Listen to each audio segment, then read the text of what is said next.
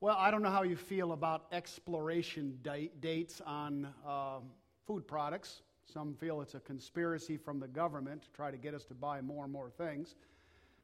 Some of you take exploration dates as a suggestion rather than uh, as something you should take seriously. Um, I'll drink milk a day or two after the exploration. I'll smell it first. I'll never forget the time I put a little cheddar cheese on the floor for the dog, and he turned his nose and walked away. And I smelled the cheese, and I know why he walked away.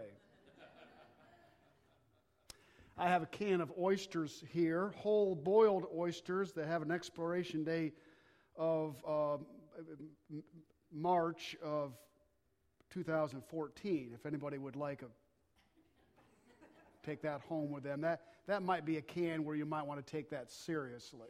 Amen. Yeah. By the way, I found this in the food pantry, so those of you, yeah, John, you might want to check on. Yeah, okay, all right. And, I mean to dish in front of everybody, but check that out anyway. I want to make anybody that kind of thing. Expiration dates. You know you have one on yourself.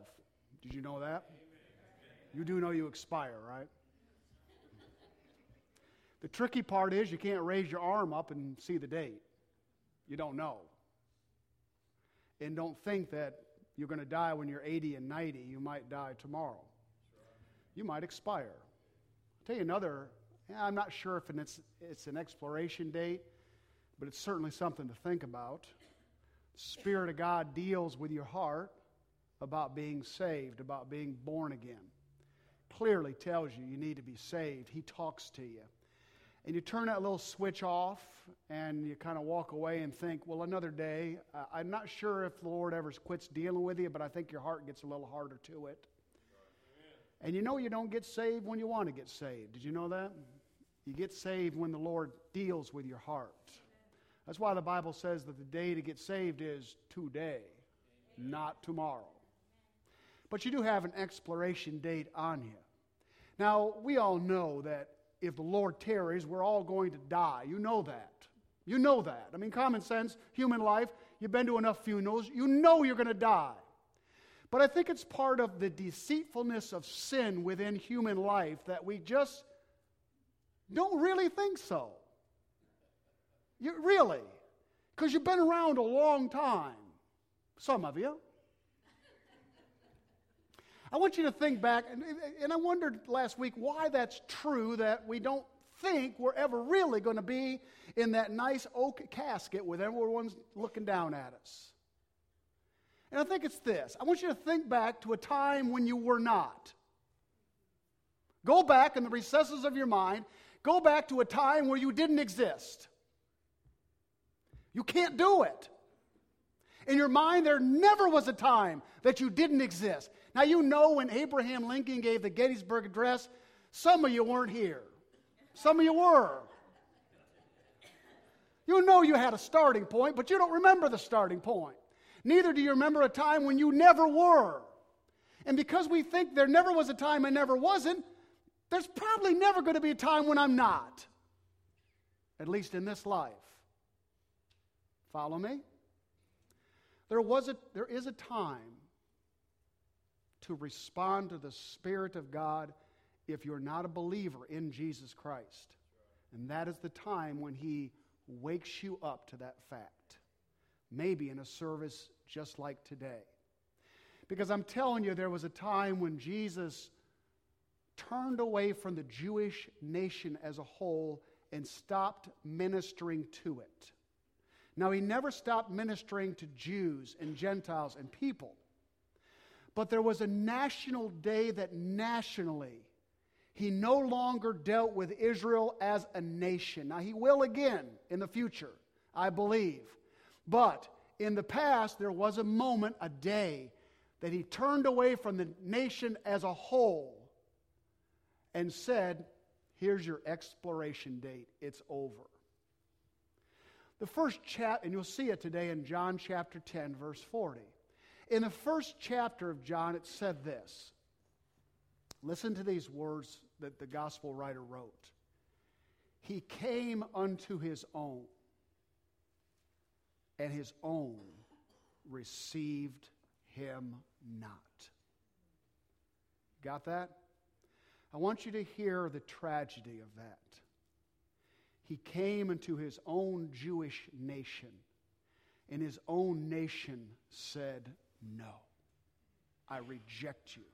Let me take it beyond that because I think you can apply it further.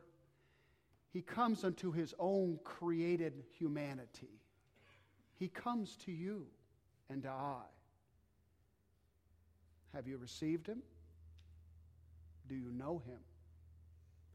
Can you go back in your mind to a point in your life where he became your Savior and Lord? See? He came into his own. His own said no. But then the verse goes on, but as many as did receive him, individuals, to them, praise God, he gave the right, the authority, the power to become his very sons. That is a commentary on the first and second half of the Gospel of John.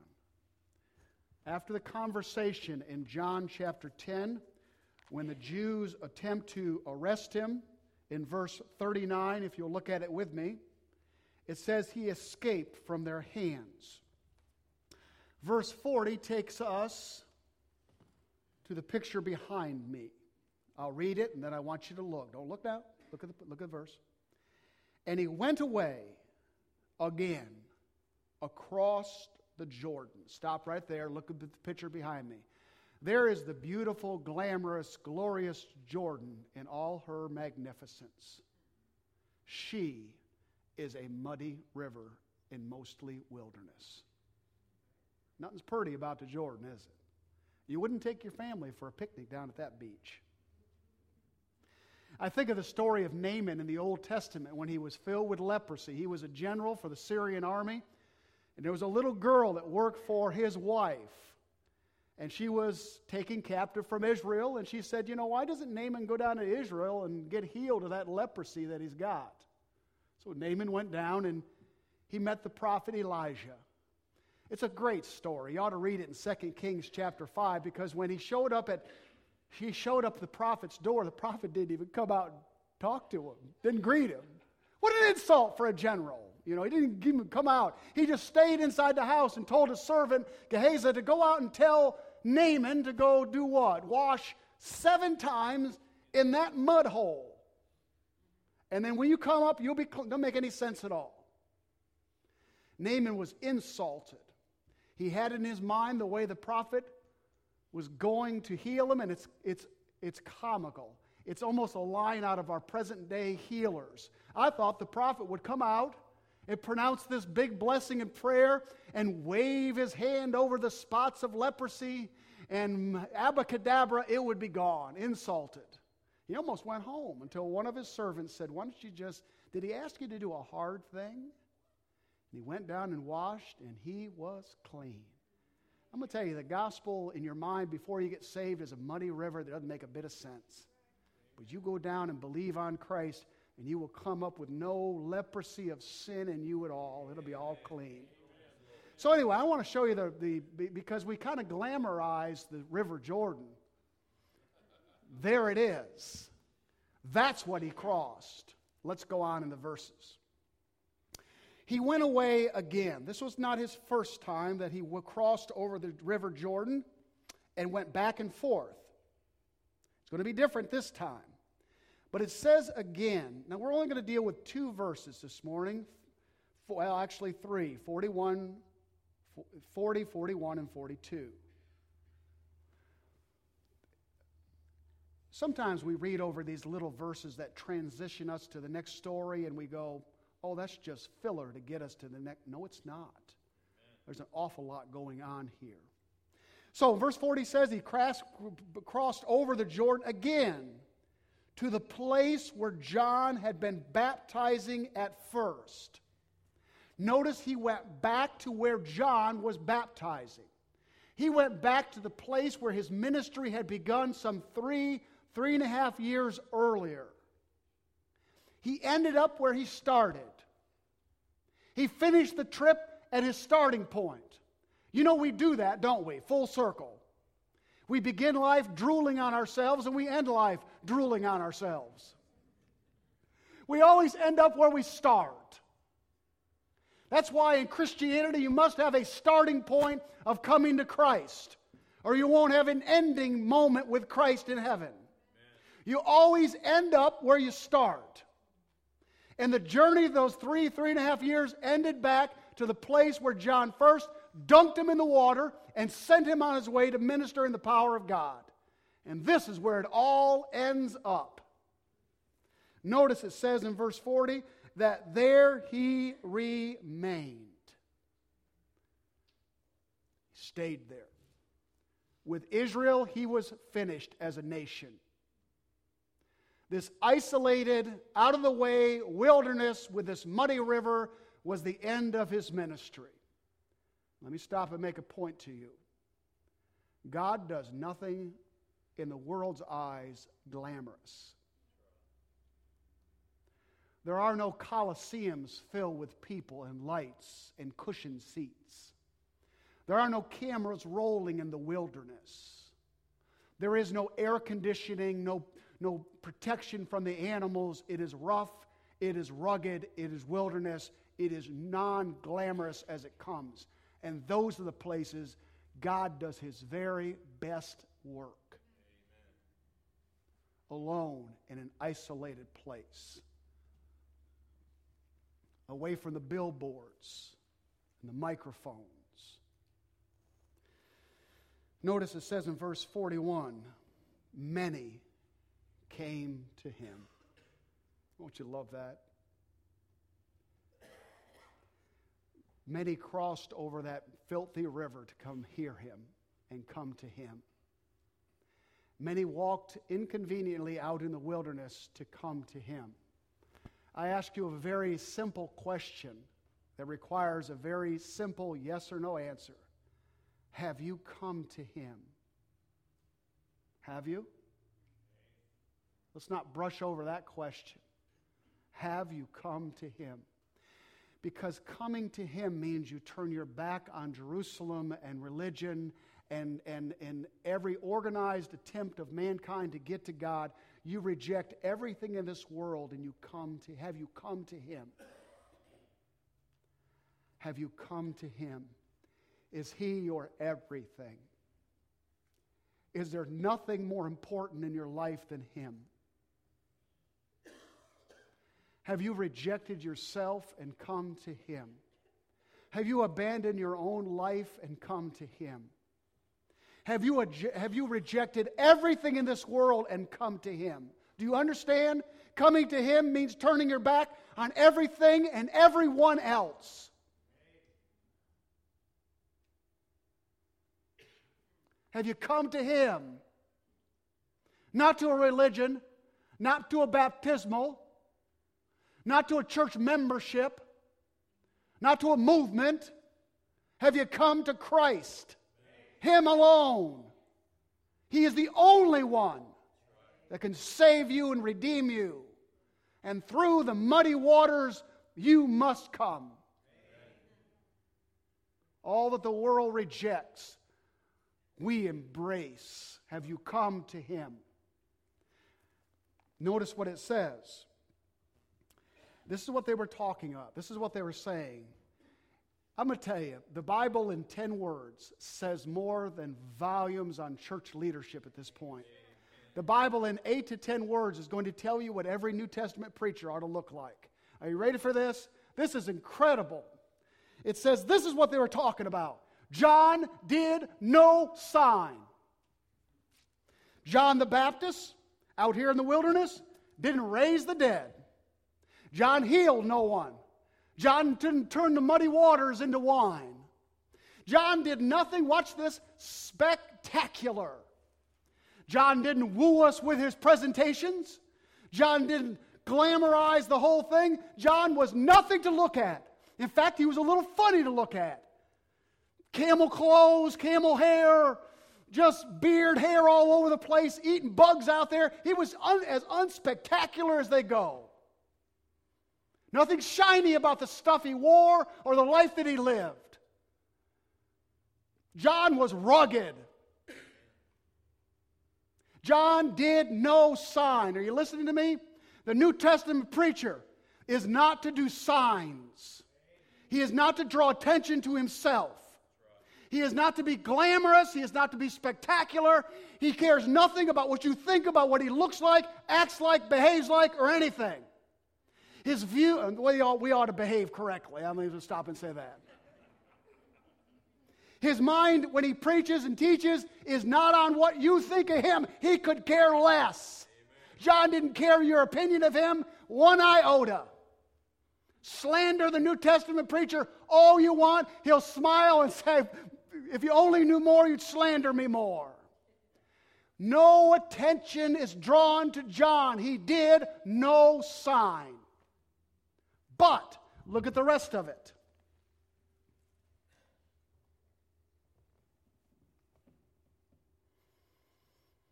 Everything that John said about this man, that's all John talked about. Behold the Lamb of God. Amen. Everything John talked about this man was true. Kind of tells me all that time in the wilderness when he was throwing them down in the muddy waters, he was talking to him about the Messiah, about Jesus Christ. He drew no man after his own self for a follower. In fact, when Jesus showed up, all he did was point and point and point. That's all he cared about. What a powerful eight to ten words. What a contrast in the religious scene today, is it not? Yeah. Yeah. Look at verse 41.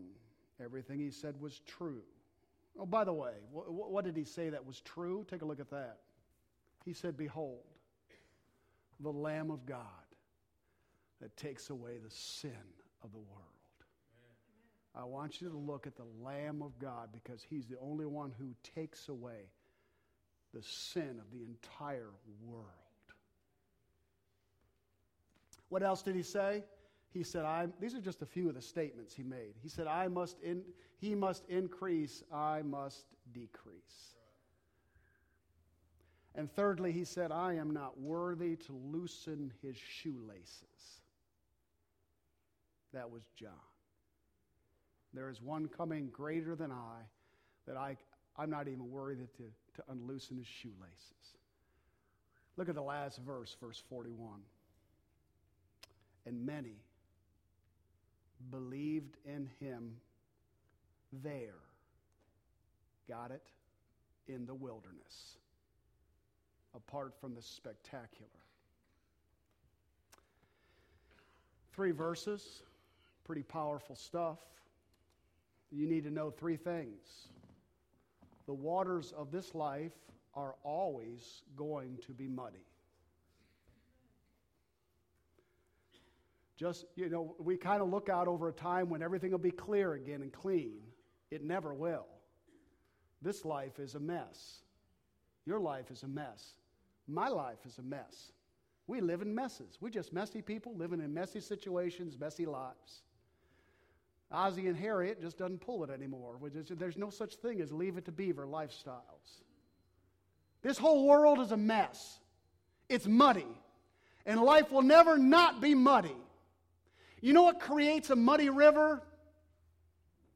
A muddy bank and a muddy basin. Whatever water flows over affects it. If you have a river bank that's all rocks and hard pan, you're going to have a clean, crystal mountain stream. But when you have something like, well, let's go back. Something like that, you've got nothing at the bottom but what? Mud. Whatever the foundation is, creates the water. When your lives and my life are flowing over stuff that's soggy and muddy, it's always going to be muddy. A life apart from Christ will always be messed up. You let the life flow over the rocks and stability of Christ Himself, that cleans the stream up. It's nothing the water does, it just flows over a different basin, a different foundation. Apart from Christ, it will always be muddy. Number two, life in the bush with Him is better than existence. I didn't put life there because life apart from Him is, is, is just existence. Life in the bush with Him is better than existence without Him in a palace. There were a lot of glorious places in this New Testament time. There were cities that were powerful, Thebes and, and, and Rome and, and the great Corinth, and few of those are ever mentioned in the Bible as far as their magnificent goes. What's mentioned are small towns and wildernesses and muddy rivers and places that he makes special because he's there. What have you wished for your life? Has it come true? Probably not.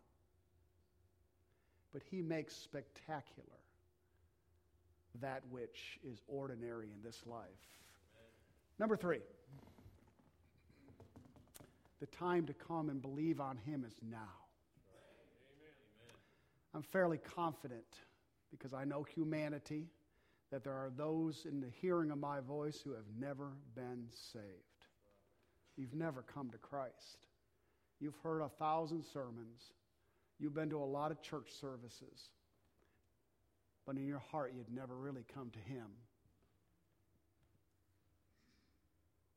All the religious activity does you nothing. The source of life must be Christ Himself. And if you're lost, if you're apart from Him, you don't have life inside of you. That's why your life is muddy. That's why the river is muddy. That's why nothing makes sense. That's why you're always seeking something more to make you happy because you don't have Him. I know I may be speaking to just a few, but a few is important. Amen. Have you come to Christ? Today's the day, you know. Today's the day. If you hear His voice, don't harden your heart. Don't say no one more time.